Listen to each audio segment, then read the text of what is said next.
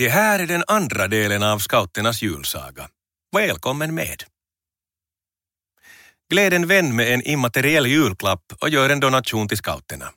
Från Scoutingens vänners julklappsbutik kan du köpa en gåva som hjälper till att stödja mindre bemedlade scouters hobby. Läs mer på scout.fi donera. Del 2. Överraskningar i mörkret. När Annabelle, Matilda och herr Edvard kommer tillbaka till skogsgläntan syns älgarna inte längre till. Det har blivit kväll och himlen är fylld av miljontals stjärnor. Matilda och Annabelle är lite besvikna.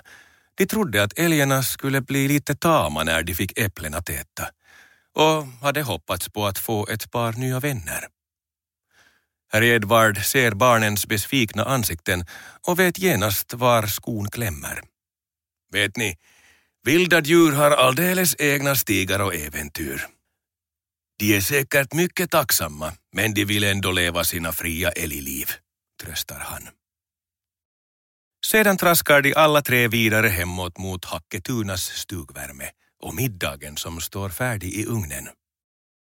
Snön knarrar under skorna och omgivningens färgskala skiftar långsamt från blått till ogenomträngligt svart.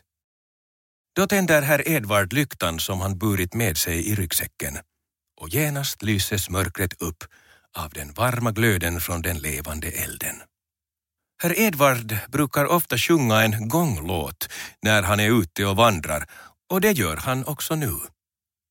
Annabelle och Matilda älskar den sången och snart sjunger de alla tre. Sångens glada toner får skogen att klinga. Utan att trion lägger märke till det börjar det hända konstiga saker i skuggorna.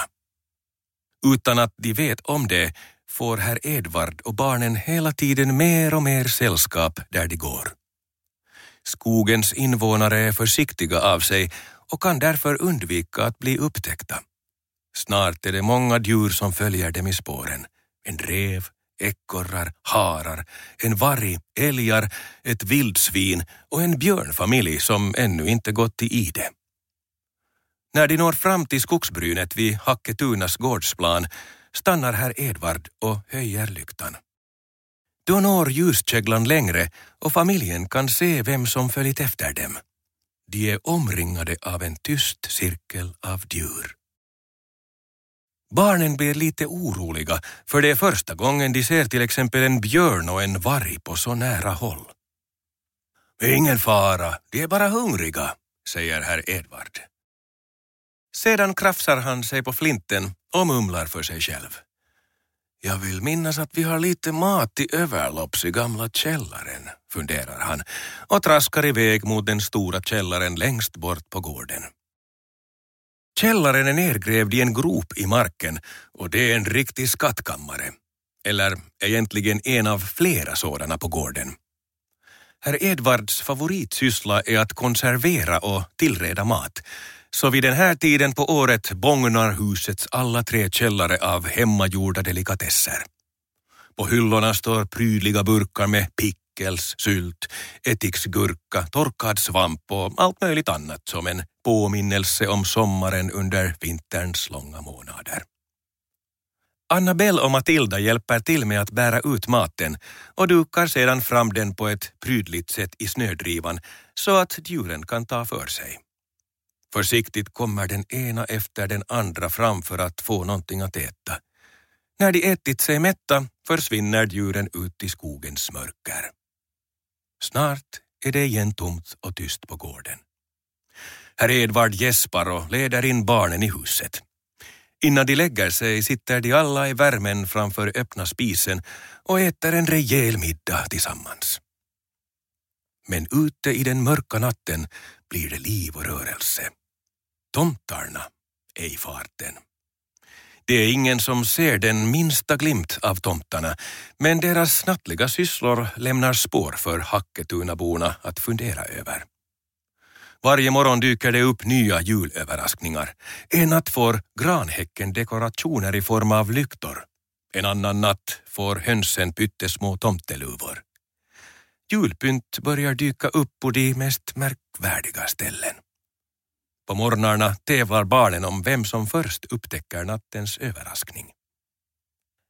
Även om Hacketunas invånare är förundrade över de nattliga besöken märker de att de får mer och mer julstämning för varje gång gården pyntats festfin med ännu en dekoration.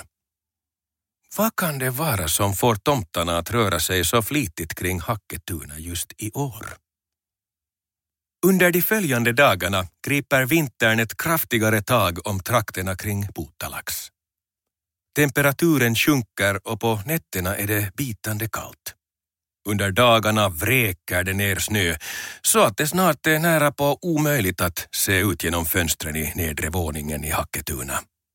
Herr Edvard är tvungen att skotta upp både stigarna och fönsteröppningarna för att de ska få in åtminstone en gnutta dagsljus i huset.